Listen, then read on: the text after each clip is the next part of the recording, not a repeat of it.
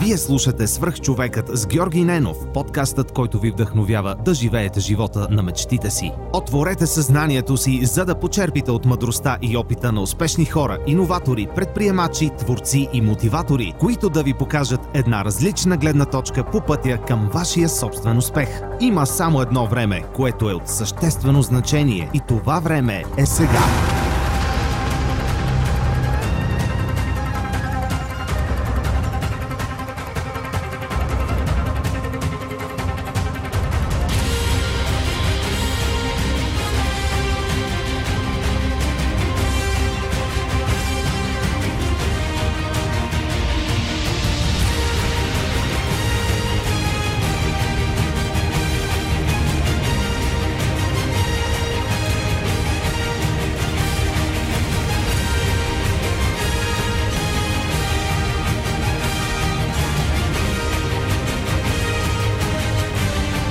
Здравейте, вие слушате Свърх човек с Георги Ненов. Днес моя гост е Прислав Михайлов. Пресли, здрасти! Ти си човек, който ме запали по програмирането и беше мой първи лектор в Софтуни, но съм те поканил тук, за да си говорим за твоят TEDx Talk, който е от TEDx Пловдив, а именно защо обвиняването на другите спира нашия растеж. Благодаря ти, че прие моята покана. Може ли да се представиш малко по-детайлно на хората, които ни слушат? А, благодаря ти, Жоро, аз за поканата. А, както ме представя, аз съм Преслав.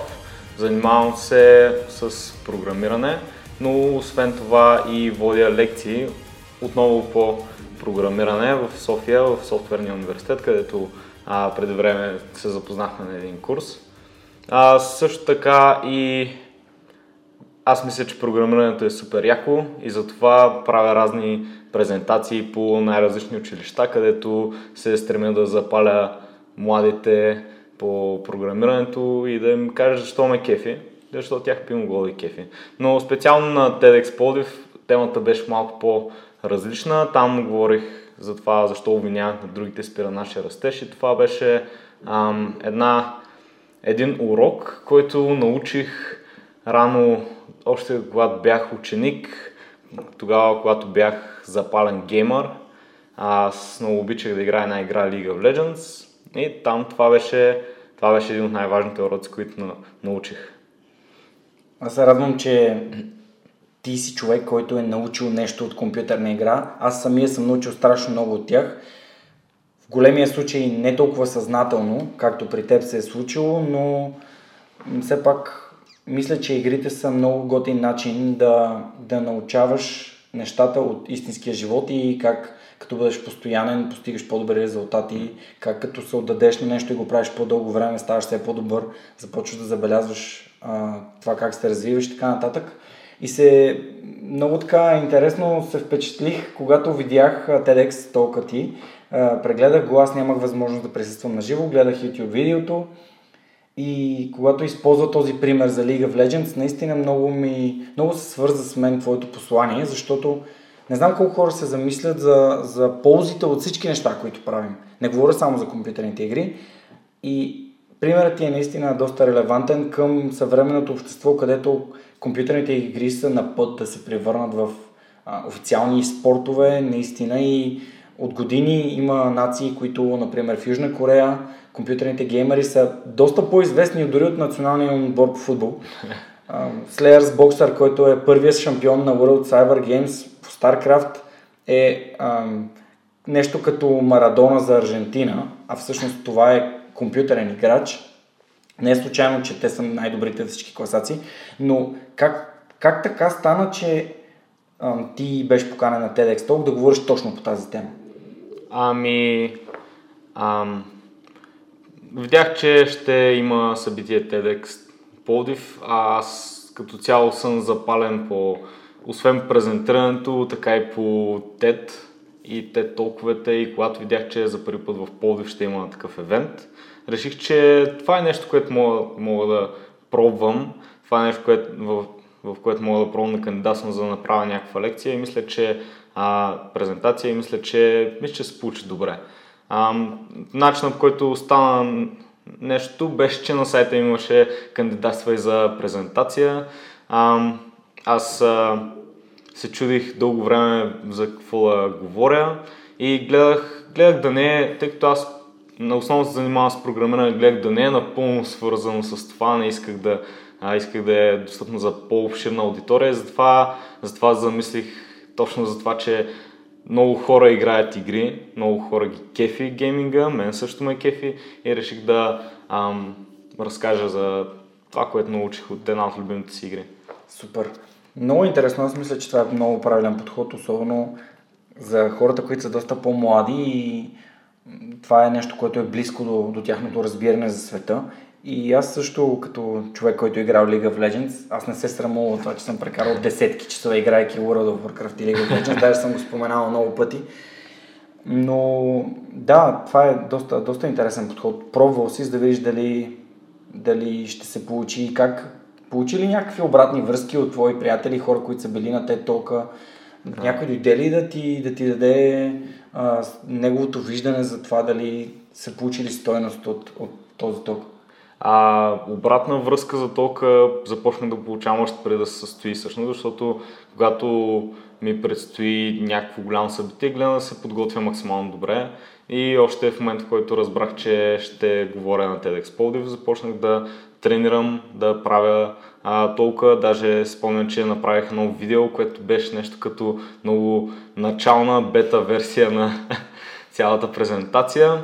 Показаха на няколко човека, те ми дадоха обратна връзка, казаха, абе, тук някои неща стават, ама ей, тук може малко по-добре го направиш. И аз а, се постарах а, да добавя малко по малко нови, нови неща в презентацията, да махна тези, които се оказаха излишни и накрая да, ам, да остане едно малко парче, което обаче не е достатъчно просто, за да го разберат повече хора и достатъчно елегантно поднесено. Супер. Аз мисля, че темата за обвиняването на другите е много важна, защото това е доста пряк път към това да поемеш наистина контрол над живота си, да спреш да, да обвиняваш обстоятелствата, да обвиняваш всичко останало, което не зависи от теб за резултатите, които получаваш. Да, ами а, наистина аз в момента мисля, че да обвиняваш другите хора просто няма, няма да ти помогне да, да станеш по-добър, тъй като мисля, че когато вземем някакво действие, най-важното е да мислим как то въобще може да ни е от полза. Защото много често правим някакви неща без да замислим дали, дали това ще, да, да, дали ще донесе някаква полза за нас или за някой друг. Ами просто нали, емоционално реагираме или пък не чак толкова. А, и за първи път тази идея ме споходи както казах, докато играх League of Legends и тогава конкретният случай беше, че ам, аз бях много слаб. Тогава не го осъзнавах, всъщност тогава не мислех, че съм много слаб. А, всъщност ам, започнах да играя играта, справях се сравнително добре. А, в един момент започнах да играя в а, ранкт на тази игра, което представлява общо взето игри, в които, кои, които ти носят точки и тези точки те поставят някаква класация спрямо всички останали играчи. Когато започна да играя това нещо, ам, започнаха много нерви да ме спохожнат, а, започнах да не спечах толкова добре ам, и в последствие попаднах в една от, едно от най-низките места в класацията. И и тогава ам, тогава а, малко се разсеях това. Няма никакъв проблем. В момента се опитваме да спрем а, видеото на, на лайва. Ами, всъщност не мога да го спра поради някаква причина. Не знам защо, но както и да ще се справим. Добре. да. Явно има някакъв бък, но няма проблем. Това не е важно, можем да оставим тук голяма част от епизода. После да, нещо това е начин. зад колисите, какво се случва. А, та, тогава а, попаднах в а, една от най-низките, най-низките позиции в класацията и аз твърдо вярвах, че хората, с които играя, ме дърпаха надолу. А, защото постоянно попадах в някакви отбори, където имаше хора, които да речем, не правиха най-интелигентните неща.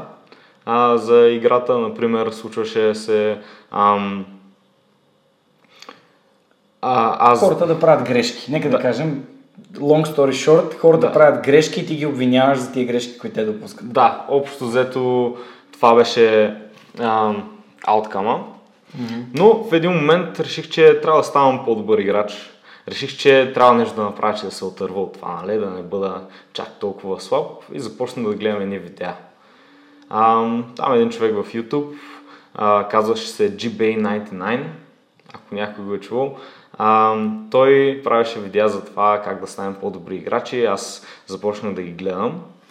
И когато а, започнах да ги гледам, исках да намеря някой, който да ми каже ам, да ти даде формулата. Да, да станеш добър играч. Точно, да, да ми каже какви предмети да си купувам, да. какви герои да играе и така нататък. Обаче всъщност човека не говореше много за това. По-скоро той засегна темата за това как докато играем често обвиняваме съотборниците си и следствие от това не виждаме къде ние бъркаме. А, той твърдо вярваше, че а, дори в ситуации, в които ти не си основният виновник за някаква лоша ситуация, пак би могъл да допренесеш за крайния резултат. А, и тогава в началото не мислех, че това ще работи, но в последствие се оказа, че малко по малко успях да освоя този навик, да обвинявам себе си, не да търся вината в другите. А, и следствие от това Общо взето започна да играя по-добре. Започнах да изкачвам класацията, ставах все по-добър. И в един момент а, стигнах до даже, даже до доста, доста високо ниво. Само защото прозря, че когато обвиняваш другите, ти всъщност не, разгър... не можеш да разгърнеш пълния си потенциал. А, ами, всъщност последствие а, аз започнах да подобрявам играта си, като наистина купувам по-добри предмети, като играя по-добре с героя си, но разликата беше, че този път а, това, което правих, не беше резултат от а, нещо, което някой ми е казал по видео. Това беше резултат от това, че аз следя, анализирах какво правя, следях своите отигравания и виждах какво ми липсва. По този начин а, запълвах точно тези дупки, които на мен ми липсваха Ам, и така сам успявах да, се, да изкачвам стълбичката. Сигурно се чуете защо говорим с Пресли за някаква конкретна ситуация от компютърна игра, но аз обичам да казвам, че абсолютно всяка една сфера на нашия живот е копия на всички останали. Принципите са едни и същи. Тоест, ние можем да обвиняваме другите и в личния си живот, може да обвиняваме другите в работата си, може да обвиняваме другите в това, че нямаме готина връзка, гаджето ми е виновно, защото той не знае как да се държи с мен, тя не знае какво искам. Не е въпроса какво могат другите да направят, въпросът е ние какво можем да направим, за да подобрим това състояние. Нали, ако ние вложим енергията си в това да подобрим и развием себе си, мисля, че много по-лесно бихме излизали от подобни ситуации.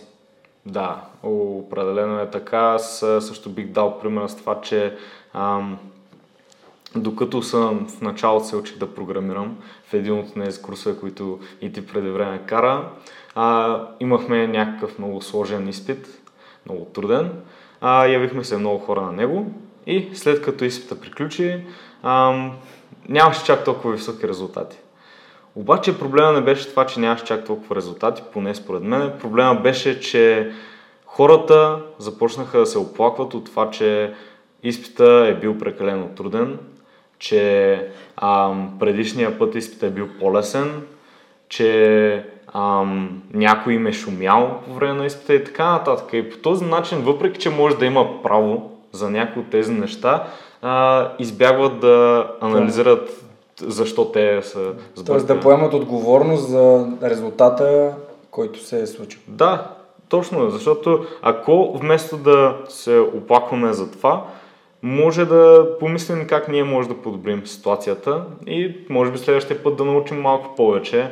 Може да, да наистина да прочетем повече, отколкото е предвидено за курса, но това не, няма да е лошо за теб. Това ще ти помогне в развитието, така или иначе. Да, си изберем различно място или винаги, винаги можем. Аз съм също на мнение, че този self-reflection е супер важен. Когато аз започвах курса, аз бях 100% уверен, че ще, ще го разбия този курс. Това беше, това беше моята настройка. Бях супер отдаден. Мисля, че съм отсъствал един единствен път. Решавал съм си абсолютно винаги всички задачи, всички домашни. И това постоянство познай до къде ме доведе. До максимален резултат на изпита след програмен Basics. Което значи едно, че без значение какво учите или какво правите, ако сте отдадени на процеса и достатъчно постоянни и не обвинявате другите, защото аз лично не бях научил всичко. Мисъл, изобщо не бях изял всички задачи от възможни, които да ми се паднат. Дори имаше задачата с матриците, изобщо никога не бях решавал такава задача. Един единствен път съм решавал в група такава задача и той един приятел дойде да ми покаже как се решават вечерта преди изпита Говорихме си, той ми я показа, на изпита се падна и за 40 минути аз успях да я декодирам, т.е. да използвам решението, което направихме вкъщи, за да създам решение на задачата, без изобщо да съм учил и да съм решавал такива задачи. Обаче аз бях отдаден на цялостния процес и постоянен и това ме доведе до резултата, който исках. Според мен много, много често се случва хората да се оправдават с неща, които всъщност не са изобщо не са важни. То дори понякога резултата не е важен, а какво ще научиш от това, което ти се е случило. Има една нова книга на Райан Холидей, Obstacle is the Way, не знам дали си е чел. Тя е нещо като съвременен стоицизъм, показва доста такива примери. Много, много интересна. Става въпрос за това, че нещата, които ни се случват, общо взето от тях се учим най-много. Нещата, трудностите, които ни си спречват на пътя, възможностите, които се появяват. Абсолютно всичко то това се казва Obstacle is the way. Да, да. Значи, самото препятствие, самата трудност те определя. Тя, тя те учи, тя ти, тя ти дава стоеност обратно. Да, между другото си спомням а, на този курс, а, че имаше някакъв междинен изпит тогава. Имаше изпит преди последния. А, и тогава, когато се яви на изпита, не успя да постигнеш максимално точка. Да, не. Обаче... Мисля, че бях изкарал само половината. Да, да, обаче тогава аз спомня, че говорихме и каза, човек не се справих, обаче следващия път ще го смажа. Е, и... радвам се, че си спомняш за това. Аз, а, ето, това, това между другото е доста характерно за мен, че когато не успея да направя нещо, когато нещо не стане точно така, както аз съм го искал, нали, аз никога нямам това пораженческо мислене, аз се провалих. Аз винаги, винаги казвам, окей, добре, какво научих от това, което направих? Научих, че не решавам достатъчно, че не разбирам достатъчно добре концепциите. Всъщност, интересен пример е, че аз бях зациклил на една задача с рисуване и това, тази задача с рисуване много време ме мъчи и преди изпита, седмицата преди изпита, аз два дни решавах само такива задачи и си разработих собствена концепция как се решават най-лесно тия задачи. И си бях измислил някаква мега бабешка тактика, в която всичко се случва абсолютно по този начин, по който ми е най-лесен за разбиране и съответно тази задача на изпита ми отне най-малко време. Бях наистина много, много добре подготвен за нея. Аз обикновено изпитвам най-големи трудности на най-лесните неща, просто защото мозъка ми така мисли, че а, тия неща са прекалено лесни, за да, за да бъдат толкова лесни. И после се връщам, даже имах такива изпити ми след седми клас, бяха, задачите по математика бяха три, като трета А и Б, бях, Б беше най-трудна, аз не реших, реших само половината. Обаче, преписвайки с цялото решение, преписвайки първа А и първа Б, установих, че и на двете имам грешки и ако бях допуснал да предам това решение, ще нямаше да попадна в, в гимназията, в която учих и в последствие надали ще да водя този подкаст. Mm-hmm. Но това, че винаги минавам през, през нещата, които правя, още един път, за да съм сигурен, че всичко е така, както, както трябва, винаги ме, винаги ми е носил ползи. Аз никога не се, никога не се вдървявам на изпит. Има хора, които супер много, когато са изправени пред едно предизвикателство като изпит, то, е, то се казва изпит и това носи някаква супер така... Тревожност. Тревожност, да, да създава тревожност в тях. Все едно, вау, това е нещо супер важно. Mm-hmm. Никога не съм го приемал за нещо супер важно. Може би моите родители са виновни за това, защото от малък просто ностоп са ме пращани на такива, на такива изпити, олимпиади, mm-hmm. тестове и всякакви такива възможности. И ти като претръпнеш, за теб, за теб както ам, има история за Фелпс, че неговият треньор го е научил да пуска касетата. В ага, касетата си има предвид перфектното плуване и всъщност при него всичко се случва механично. Той не, не го не го прави, той влиза в този flow state, когато в мозъка му се върти това как той прави перфектното плуване и по този начин не, той не допуска грешки, просто защото не мисли за тях, не мисли за това, че е на стезание. Той си представя просто перфектното плуване и си го прави възстановка на него. И така, може би съм научил доста неща и никога, никога не съм се притеснявал от изпити. Може би предварителният ми е бил по-притеснен. да, да, да. Между другото, много беше готино, защото в софтуер ни научих страшно много неща, запознах се с супер готини хора, включително и с теб. И мога да ти кажа, че а, начинът по който ти водеше лекциите и начинът по който Нако водеше лекциите, много повече на мен ми допадаше начинът по който ти обясняваш. Но това е супер индивидуално. Има хора, които харесват повече начинът по който Нако води лекциите. Според мен той е наистина много, много умен и мозъка му непрекъснато прескача по всички възможности, които, в които минаваме, което мен ме разконцентрира.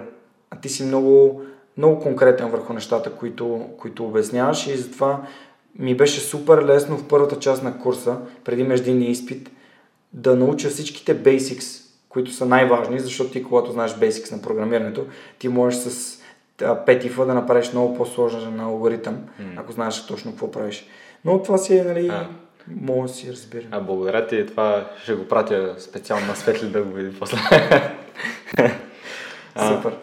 Ами да, всъщност много, много ми е интересно, защото ти си първи ми, така, мога да кажа, близък приятел, човек с който общувам, който прави TED Talk. И аз смятам това само по себе си за, за постижение, защото да говориш на TED е отговорно. И аз имах една такава възможност да говоря на TED, обаче не, не се почувствах достатъчно готов, за да отида и да говоря за нещата, които, които, за които искам да говоря. Но съм сигурен, че рано или късно и това, това ще ми се случи и на мен. И смятам, че може би и на другите хора, които слушат им е интересно как, как, как протича един тето, как се подготвяш за него, как си избираш тема. И за това, нали, те поканих да си поговорим малко по-така кежуал на победичка да. За, за това как се прави един TED Talk, а и темата ти е много яка, защото според мен личностното развитие като цяло обославя развитието във всяка една сфера. Абсолютно. А, а иначе за, конкретно за TED Talk, като цяло моята подготовка не започна само когато а, получих потвърждение, ще водя презентация. Още от преди това съм се интересувал от най-различни книги за презентиране. Разбрах, че се чувал за толкова Акитет. Книгата тя е една от най-гласните. Които... Да. Да, също ам, има една поредица от други книжки, които са на Гар Рейнолдс. Не знам дали го знаеш. Да, ако споделиш, аз ще ги запиша после и така хората могат да ги да си ги свалят, да ги прочитат, ако се интересуват и искат mm-hmm. да се подготвят. Да, значи има, от неговите книги има две, основно мисля, че общо има три, но третата все още не съм стигнал до нея. А, първата се казва Presentation Zen. А, и тя е относно това как да водим презентация, нали, самото държание. А, и другата книга се казва Presentation Zen Design. Тя е за това как да правим убийствена лекция, а, убийствена презентация. Всъщност, мисля, че тъй като знам, че Борис Христов също е правил подкаст, сигурно ти е споменал за тях, ако сте говорили за презентиране, да. А, но освен това вече, когато а, освен четенето на самите книжки, сега презентирането, за съжаление, не е нещо, което можеш да прочетеш веднага да правиш. Аз все още има какво да подобрявам в себе си. Ам, но важно е да се намери някакво, няк, някакво място, където можеш да се изявяваш. За мен това място беше софтуерния университет, където водя лекции постоянно. Също така и когато това, че имах възможност през миналата година да правя над 20 презентации пред училища, това беше доста а, доста ползотворно за мен, защото едно е, има голяма разлика в това да говориш между въз... пред възрастни хора и пред ученици. Защото учениците нямах чак толкова голямо търпение да те слушат, а понякога няма да реагират нали, политически коректно. Спрямо тебе трябва да поддържаш вниманието, трябва да се научиш как да си по-интересен. Не, нали, освен да си интересен и да правиш до някъде шоу, така и да да дадеш някаква полза, да, да а, им кажеш нещо полезно. А, и също така вече, когато а, ме одобрих за презентацията, почнах всеки ден да си тренирам толка. Първоначално измислих какъв ще е. А, нали, това го измислих преди това, разбира се, но тогава вече започнах да навлизам на детайли, прямо как точно нещо ще направя и започнах да се подготвям усилено. усилено а, разбрах, че ам, най-доброто нещо, което можеш да направиш за себе си преди презентация е да се подготвиш. Колкото и да а, звучи нали, банално. банално, тъпо, лесно, но това е. Защото, тъй като м- аз мисля, че м- няма такова нещо като импровизация. До голяма степен има подготовка и колкото повече се подготвяш, колкото повече опит имаш, в един момент и става и механизъм като на Майкъл Фелпс който вече, да, може да излезеш без да се подготвил и да направиш страхотна презентация, а, но това става вече след години опит и това също е имал подготовка, просто не е била нали, непосредствено преди самата презентация. Добре, но веднага ми дойде един въпрос, който искам много да ти задам и то е какво научи от презентацията ти пред учениците? Кое е най-важното нещо, което научи? А, кое е най-важното нещо, което научи от презентацията пред учениците? Ами това, че всъщност от гледна точка на умения, мисля, че подобрих умението си да м- водя по-интересна презентация. Тъй като преди това опитът ми основно беше да а, водя лекции. И лекциите са, нали, може да има интересна работа в тях, но главно са а, поднасяне на някаква по-технически неща и така нататък. Когато вече правиш презентация пред ученици, ако тръгнеш да им обясняваш какво е форцикъл, а, какво е матрица, как да обхождат матрица да чертаят фигурки, а, няма да се чак толкова склонни да те слушат, нали? Поне не чак толкова голяма част от тях. А, също така е друго а, важно нещо, което научих там е, че началото е много важно. а, когато започнеш зле, особено пред ученици, които нямат чак толкова търпение, а, тогава нататък презентацията не се получава толкова добре. И нещо, което, а, м- нещо, което бях чувал, но не бях изпитвал, беше това, че а, когато водиш една презентация, трябва да, да вложиш емоция в нея. Трябва, когато говориш, да говориш с страст, с емоция, а, защото това, което на мен ми се случи, е, че имах две презентации непосредствено една след друга. На първата презентация нещо се случи а, и когато излязох, аз направих, а, казах думите си и показах всичките слайдове, а, но нямаше, нямаше, нямаше голям ефект. В смисъл не се изкефиха хората и това се усеща. На втората презентация, абсолютно същите слайдове, а, не са абсолютно същите думи, може би някой да смене, но съвсем същата тематика, тъй като вложих емоция в нея, тъй като бях по-ентусиазиран докато говоря, това нещо предизвиква, предизвика wow ефект. Това беше най-добрата презентация, която някога бях правил. Тогава всъщност разбрах, че а, най-важното нещо в една презентация е емоцията. Колкото и добри слайдове да имаш, колкото и техники да ползваш, а, колкото и да ръкомахаш ефективно, ако не влагаш страст това, което казваш, няма да е, няма да е добра презентация. Супер, аз смятам това, че е супер важно, което казваш. Аз лично до сега не съм водил много презентации, водих една в софтуерния университет. Да. Но ти присъства ли това? Присъствах, да. Всъщност тя беше, тя беше наистина импровизирана. Всъщност имах някаква структура, която бяха моите, моите слайдове, но беше по-скоро емоционална и по-скоро не бях подготвен в детайли какво точно искам да говоря. И ето, това, оттам научих нещо. Нали, научих, че е по-добре да, да, да имам някаква структура, която да е да има поне най-важните неща, които искам да кажа. А, това с емоцията си ми е, на, на мен си ми идва отвътре.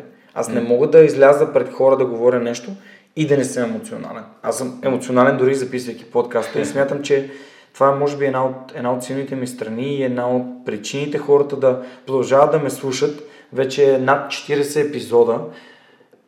И това е супер яко, защото аз съм себе си, докато правя подкаста, по същия начин, по който съм себе си, докато съм на твоя лекция и ти ми разказваш за това как се рисуват фигурки с, а, с форцикъл и с а, и фелс.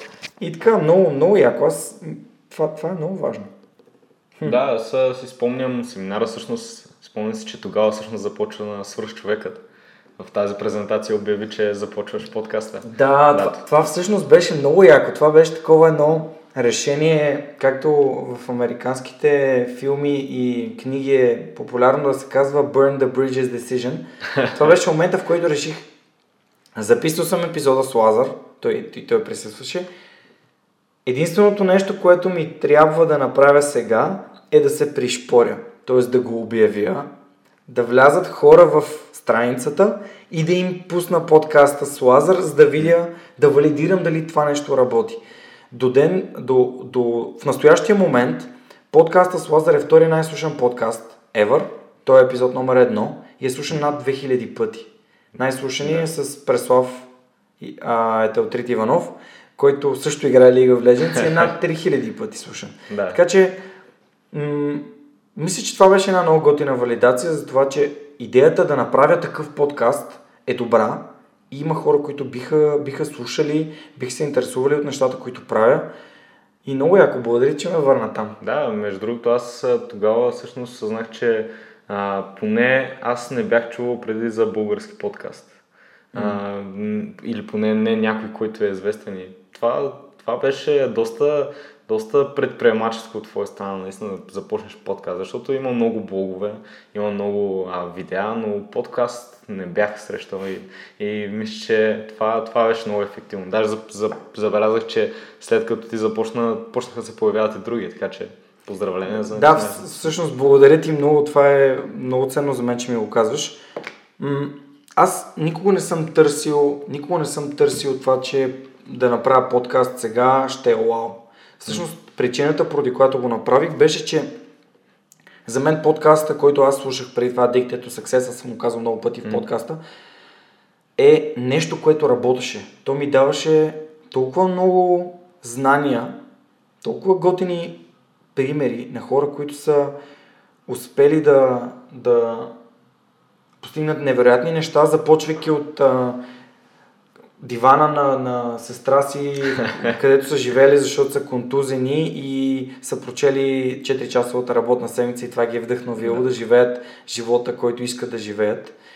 Просто, просто си казах, това работи за мен. Защо никой в България не разказва положителните истории, вдъхновяващите истории? Защо никой не разказва за, за тия супер яки неща, които се случват? А и всеки говори за това как една мутра излязла от един мерцедес и ударила на някой шамар. Да, това се случва, защото когато хората, които имат всички идеи и всичките ам, хубави неща не се показват, естествено, че по-важните и по-интересните неща, по- повечето импресии се генерират от негативните новини. Да, да. Обаче ако една мутра излезе от Мерцедеса и помогне на една баба да пресече пътното платно, никой няма да и бичи Ева, както се казва тук. И това няма да създаде а, голяма работа. Слязва, помогна на жената, е той е длъжен. Еми, не е длъжен да го направи, но лошите неща имат предимство в българските медии. Затова се кефя на успелите, затова се кефя на Крис Захариев, затова се кефя на хората, които правят положителни неща и остават отпечатък като Наков и всички останали, които са били в свръхчовек. И затова те поканих, защото смятам, че този начин на мислене, да се върнем на темата, да обвиняваме другите, абсолютно спира нашия растеж. Това е нещо, което аз разбрах, че има много... Разбрах другото, което е следващото ниво и то е, че ако ти разбереш кои неща можеш да промениш и кои не можеш, ти вече достигаш на следващото ниво. Тоест, ако имаш проблем, обаче той не, решението му не зависи от теб. Например, организирал си някакво събитие в парка. да. Това е най-доброто събитие, което ти си организирал в живота ти. Има 5000 човека във Facebook, които са кликнали Going. Инвестирал си 5000 евро в реклама. Ти просто, абе, all in си. Да. Това е събитието на живота ти. И завали. Всъщност, нали, както се сещаш, много голяма част от хората ще се оплакват, ще кажат, то скапаното време е... Да, обаче това не зависи от теб. Приеми го. Не потърси решение, което зависи от теб. Потърси шатра, потърси начин да изместиш събитието. Потърси нещата, които би могъл да промениш, защото тези, които не можеш да промениш, те, за тях можеш само да се жалваш и да, да се оправдаваш и да, да мрънкаш. Обаче, ако намериш начин, по който ти решиш проблема, ти ще се почувстваш като все едно наистина държи живот си а, under control. Нали? Под... Контролираш го и го водиш. Ти водиш живота си, а не живота ти да те води те. Абсолютно. Да, съгласен съм с примера, който даде и мисля, че ам, аз вярвам, че това е една тема наистина, за която се струва да се говори, струва да се обсъди, защото ам, въпреки че аз дадох пример с игра, тя си е, както каза, върна в, в живота ни. Ам, сега замислих, че всъщност едно от нещата, които споменавам на презентации, презентациите си пред ученици, е, че на мен като малък много често ам, ми казват как а, България не струва, как трябва да бягаш на запад, как там е по-добре ам, и да се спасяваме едва ли не. Но аз никога не съм, не съм вярвал, винаги съм вярвал по-скоро, че тук може да се прави нещо готино. А, вярвам, че ам, се струва да останем тук и а, вместо да нали, обвиняваме страната за нашето нали, положение, може да се замислим какво ние може да направим. Mm. Нали, може, може би ще е мал, нещо малко, някаква презентация, може да бъде ам, нещо по-голямо като нали, цяла нова институция, нов университет или нещо от сорта. И да, въпреки че държавата има голям принос за ам, положението, ние сме гражданите и ние, от нас зависи как ще живеем. Мен също ми прави голямо впечатление това, че има доста хора, които са обезсърчени. И аз разбирам защо те са обезсърчени, защото не виждат смисъл от действията, които извършват, не виждат справедливо заплащане за усилията, които влагат.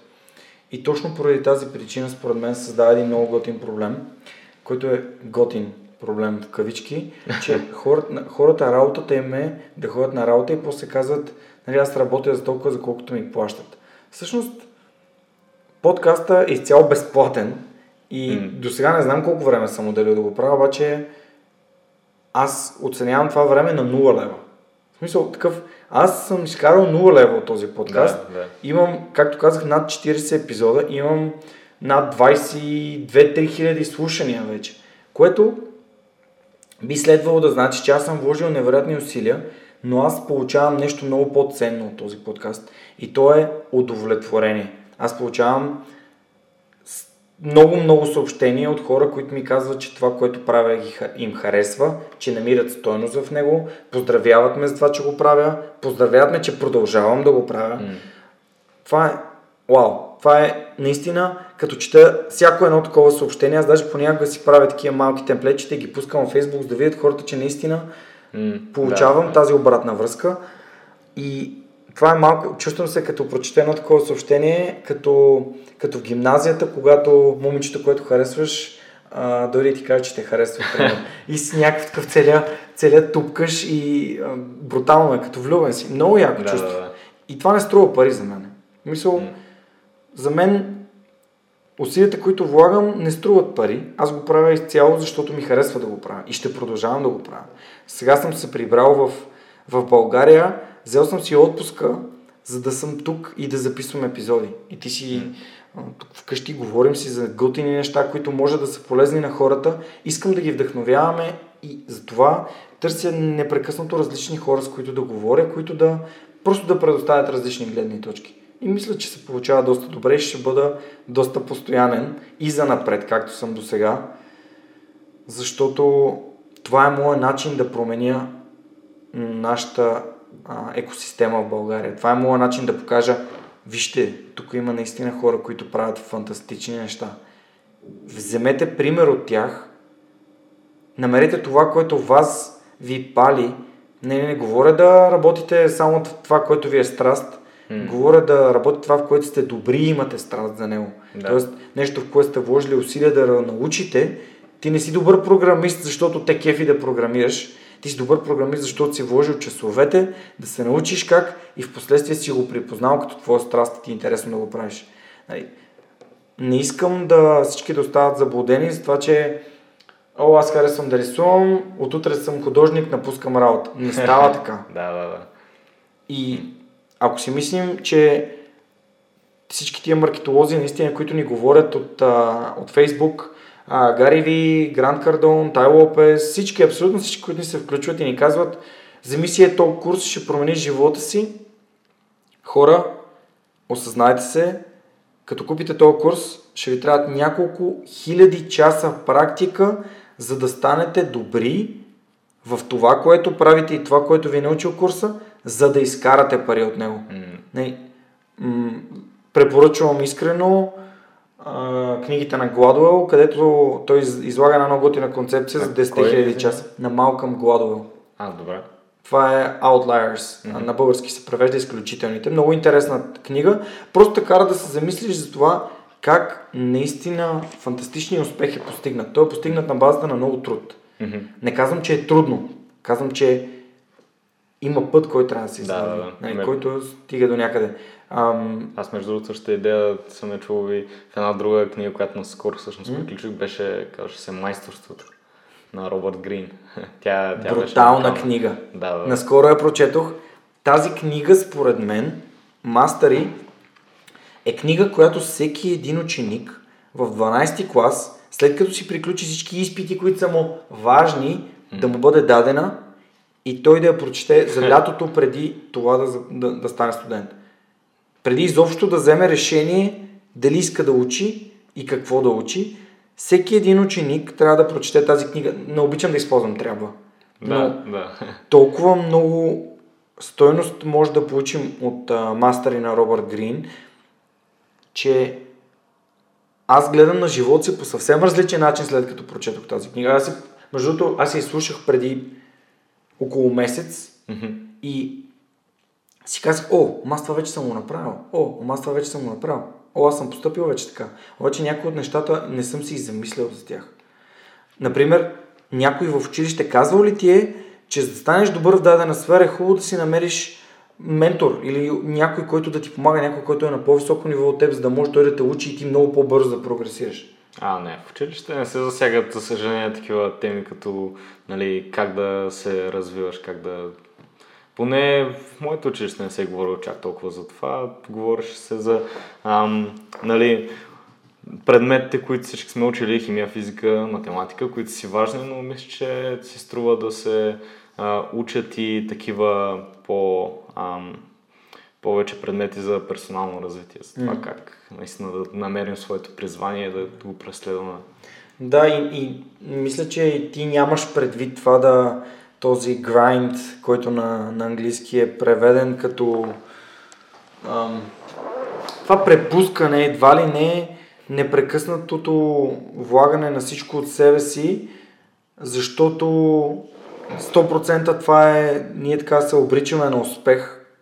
Ние, има много, много неща, които се пропускат в тия теории на това, че трябва да си хъслер. Трябва да до края да даваш да 23 часа да учиш да работиш, М. както Илон Мъск, за да успееш.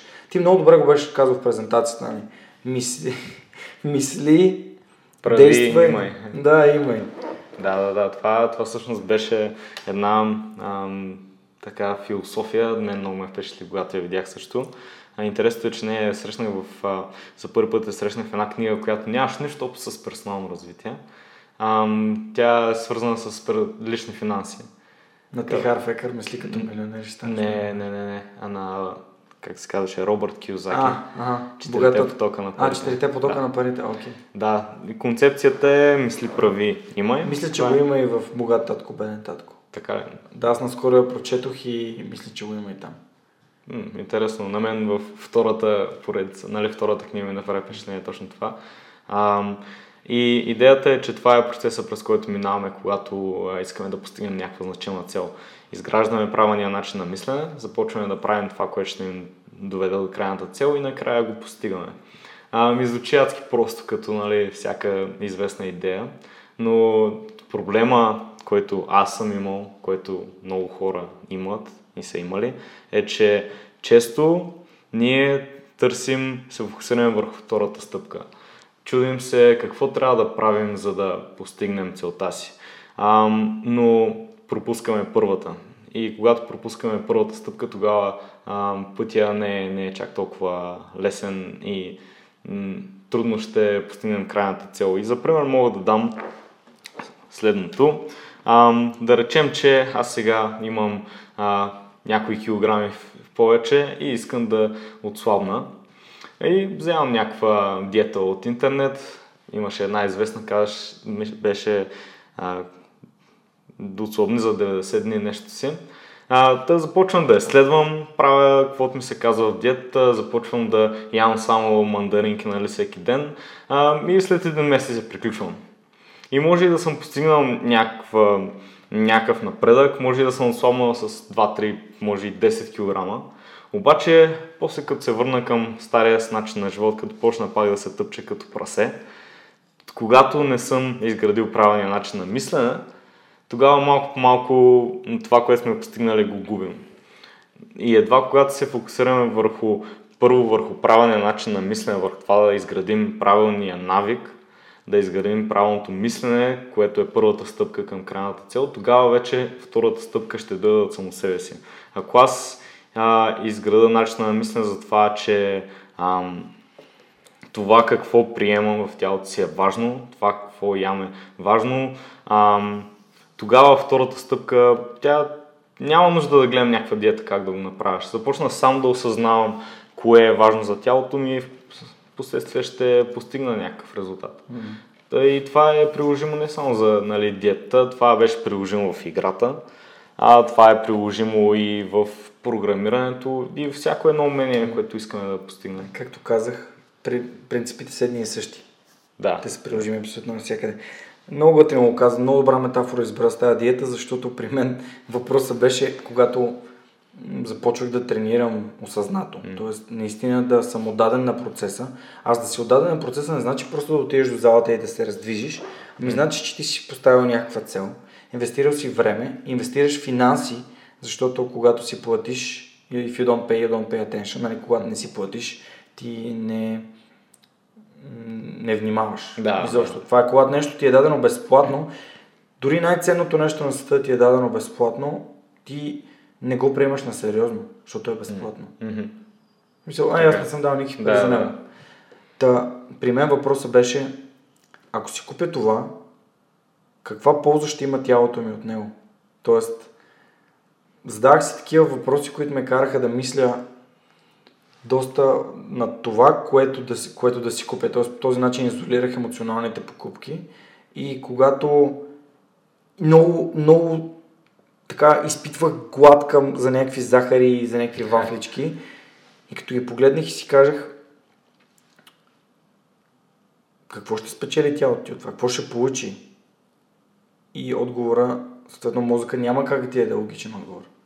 То няма логичен Да. отговор. Знаеш, че това нещо е блъскано с всякакви подсладители, вкусители и подобрители и няма, няма как, в смисъл, ти, ти контролираш мисловния, ти контролираш мисловния си процес. С правилните въпроси ти можеш да контролираш изцяло начина си на живота. Само като си задаваш въпроси. Един от предишните ми гости, Нед Дървенков, ми беше казал, че беше ми направил един фантастичен комплимент, за който съм му супер благодарен. Той ми каза, че аз имам критично мислене, което всъщност аз не мисля, че е кой знае колко развито, защото умението да задавам въпроси го практикувам от около година. И това е най-вече, защото първото нещо, което направих в подкаста, беше да се науча да слушам. Аз по принцип съм човек, който обича да говори, но подкаста ме научи да слушам. И сега, когато аз слушам, аз чувам. Защото ти говориш за неща, които за мен са важни, ценни, интересни. И когато аз ги чуя, аз мога да ти задам въпроси и да влезем в още по-дълбока тема. Защо, защо е важно да внимаваме с какво се храним? Стигнахме до това, че мисловният процес е най-важният, защото той променя нашите действия.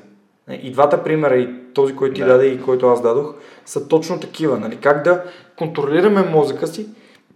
И аз тук мога да дам един хинт, не е съвет. Опитайте, вижте дали работи за вас. Нищо не е универсално. Няма универсална формула, няма али, списък с предмети и герои, които да си купиш. Всичко работи, стига да мислите по правилния начин и да си задавате въпроси към него.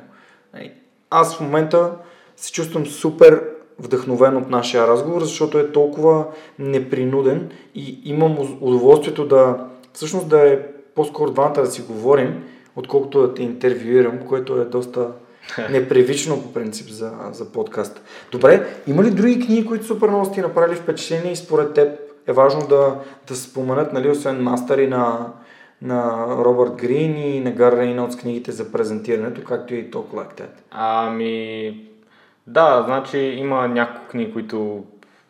Има много книги, които съм прочел, някои са били добри, но тези, които бих казал, че са най-добри, тези, които най-много са, са направили промяна в мене, това са били а, навика на високоефективните хора от Стивън Кови. Тя е, всъщност, това беше книгата, която общо отприщи моя навик да чета книги. Преди да прочета тази книга, четох по една книга на година, евентуално. Но когато прочетах тази книга, тогава осъзнах, че, че има смисъл да четеш книги. Тъй като преди това бях чел ам, тези книги, които в гимназията ми даваха, по дигото ам, и някакви подобни, които може и преди да са били готини, ме начин много ме отъкчаваха. Но когато прочетох тази книга, осъзнах, че абе, има смисъл не само да кодя по цял ден, има смисъл и в това да, да чета разни неща, да, да приемам някакви идеи от хора, които може да не са, да не са само програмисти. Та това беше а, една, една от най-готните книги, които съм чел. Другата, която е свързана с това, с а, социални умения, се казва Как да печелим приятели и да влияем на другите. А, не е продаваната книга след Библията.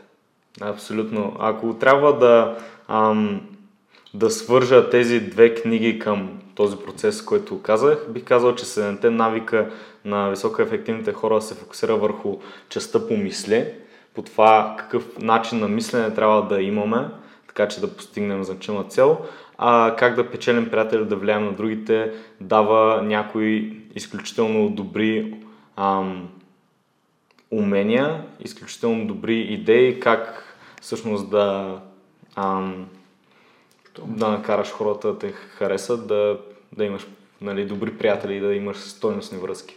Да, може би ще си позволя да те, да те поправя, да те накараш хората да те харесат, звучи малко като манипулация. Всъщност аз мисля, че идеята на книгата не е толкова да ти даде тактики как да манипулираш хората, ами да ти обясни колко важно е да, да си искрен в взаимоотношенията и да създаваш искрени връзки и използвайки тези тактики, връзките ти с хората са много по-силни. Да, да им използваш имената mm. всички тези, всички тези наистина, наистина важни неща, за които ние изобщо не се замисляме. Днеска, докато си карах мотора, видях на един светофар две жени си говореха. И те така бяха застанали една срещу друга. Очевидно на едната изобщо не се говореше с другата. Просто беше а, начина по който тя беше застанала спрямо жената, с която общуваше, беше толкова показателен. Нали? Да. Което, което нали, нека, нека да разгледаме хората около нас, нека да се огледаме как говорим на децата си понякога, как говорим с приятелите си, с а, приятелките си, с приятелите си, с важните хора в живота ни. Нали, да гледаш телевизия, телевизията и да, да крещиш другата стая, няма как да ти създаде добро общуване. Според мен е важно общуването да е не през Viber, ами просто да, да седиш с този човек и да общуваш с него чисто по онзи стария начин, без телефон, без, без Фейсбук. Не, да, звучи логично. Не, не иска да кажа, че е свързан с манипулация, напротив. Просто не, нещо, игра на думи. Да, нещо между другото много интересно а, за тази книга е, че самото заглавие на книгата звучи малко манипулативно. Как да печелим приятели. Когато аз за първи път го чух, си казаха, това е малко, нали... Секта. А, да, да, да. Обаче, когато започнах да чета, осъзнах, че нямаше нищо общо с това. В смисъл, а, Карнеги говори за това, че а, когато и говорим с другите, трябва да изпитваме искрен интерес. Той не говори за това, че а, да, нали, може да ам, го убеждаваш по някакъв начин да го манипулираш. Той говори за това, че трябва да сме искрени Ам, и общо взето ни учат да бъдем по-добри ам, комуникатори, по-добри приятели. Мисля, че това е много важно. Защото не само нашите а, семейни и приятелски взаимоотношения се изграждат на базата на някаква комуникация, ами бизнеса ни, начинът по който работим, също. И не само. Отново, принципите са общо валидни.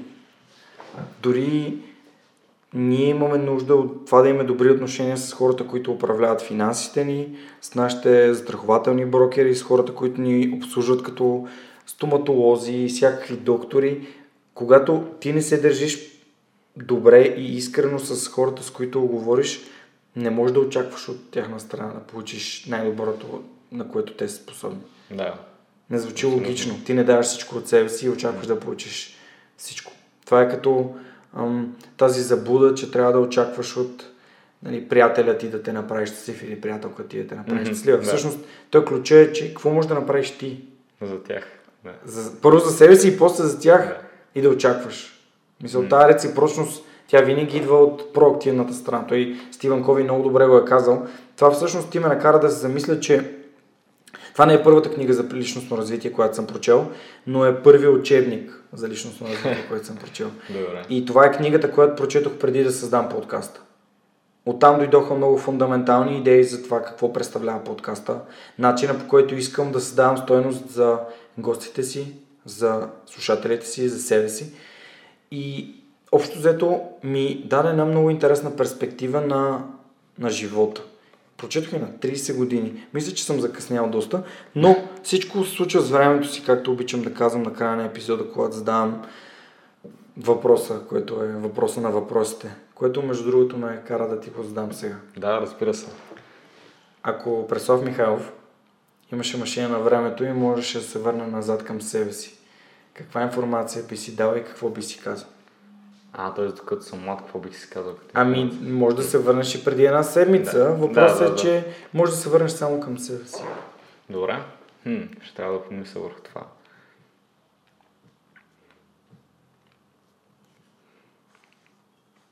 М, не знам, аз вярвам, че когато човек загуби нещо, не знае какво печели.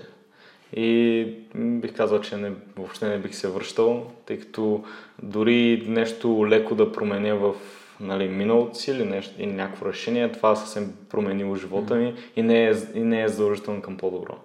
Така че бих казал, че аз съм си доволен от своя опит. Да, има някои ам, възможности, които съм пропускал, но ам, твърдо вярвам, че дори да съм загубил нещо, привидно да съм загубил нещо, може да съм спечелил нещо повече.